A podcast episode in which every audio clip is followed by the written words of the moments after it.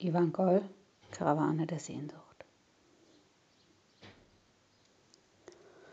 Unsere Sehnsucht, lange Karawane, findet nie die Oase der Schatten und Nymphen. Liebe versenkt uns, Vögel des Schmerzes fressen immer zu unser Herz aus. Ach, wir wissen von kühlen Wassern und Winden, überall könnte Elysium sein. Aber wo wir wandern, wir wandern immer in Sehnsucht. Irgendwo springt ein Mensch aus dem Fenster, einen Stern zu haschen und stirbt dafür. Irgendeiner sucht im Panoptikum seinen wechselnden Traum und liebt ihn. Aber ein Feuerland brennt uns allen im lechzenden Herzen. Ach, flössen Nil und Niagara über uns hin. Wir schrien nur durstiger auf.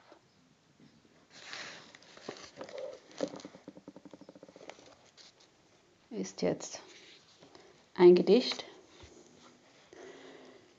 Über sich selber schreibt Ivan Goll hier in diesem Buch Menschheitsdämmerung ist hier die Anthologie Dokument des Expressionismus bei Reklam erschienen, da habe ich das gefunden. DDR-Druck. Ivan Goll hat keine Heimat. Durch Schicksal Jude, durch Zufall in Frankreich geboren und durch ein Stempelpapier als Deutscher bezeichnet. Ivan Goll hat kein Alter. Seine Kindheit wurde von entbluteten Kreisen aufgesogen. Den Jüngling meuchelte der Kriegsgott. Aber um ein Mensch zu werden, wie vieler Leben bedarf es. Einsam und gut nach der Weise der schweigenden Bäume und des stummen Gesteins. Da wäre dem Irdischen am fernsten und der Kunst am nächsten.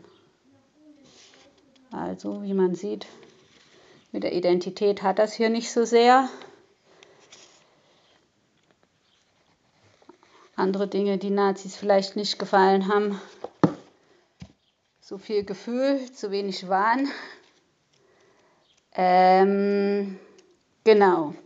Panama-Kanal ist eigentlich das, was ich jetzt als Überleitung, da hat er zwei Versionen von geschrieben. Eine noch vor dem Ersten Weltkrieg noch in der Begeisterung ist hier in dem Kapitel nämlich drin, äh, liebe den Menschen auch. Komischweise.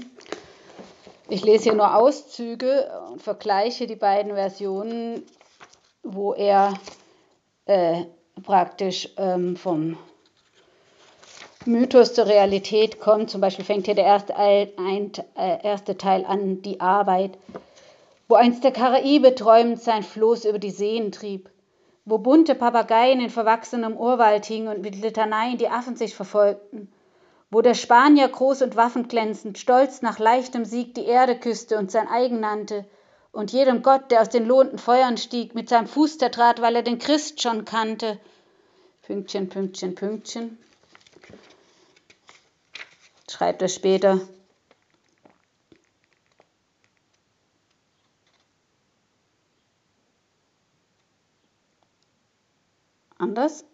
Genau. Äh, dort aber im zweiten Teil, da kamen die langen, langsamen Arbeitertrupps, Auswanderer und Verbannte kamen mit Kampf und Not. Die keuchenden Qualen kamen die Menschen und schlugen die dröhnenden Glocken des Metalls und hoben die Arme wie zum Fluch und rissen den Himmel zürnt um ihre nackten Schultern. Wie viel magere Kinder, wie viel Nächte, angstvolle wurden an einem solchen Tag vergeudet. Und weiter unten, es war Arbeit, es war Elend, es war Hass. Das waren die modernen Arbeitertrupps, das waren die leidenden Proletarier. hat also sozusagen vom Pathos sich hier äh, auch zur Realität gewendet. Zum Beispiel schreibt er im dritten Teil zuerst, alle Werke hatten gleiches Eis geschlürft, alle hatten in den gleichen Pfannen Fische des Gatun gebraten und tanzten sonntags zusammen. Von Zeit genagt, von Blut gehöhlt, von Gold und Qual geätzt, entstand durch See und Fluss und Sandwust quer endlich der Kanal.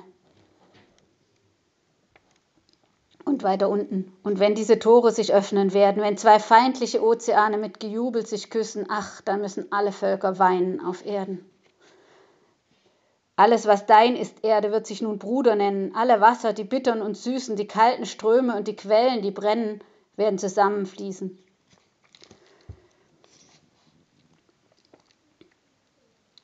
Schreibt er später.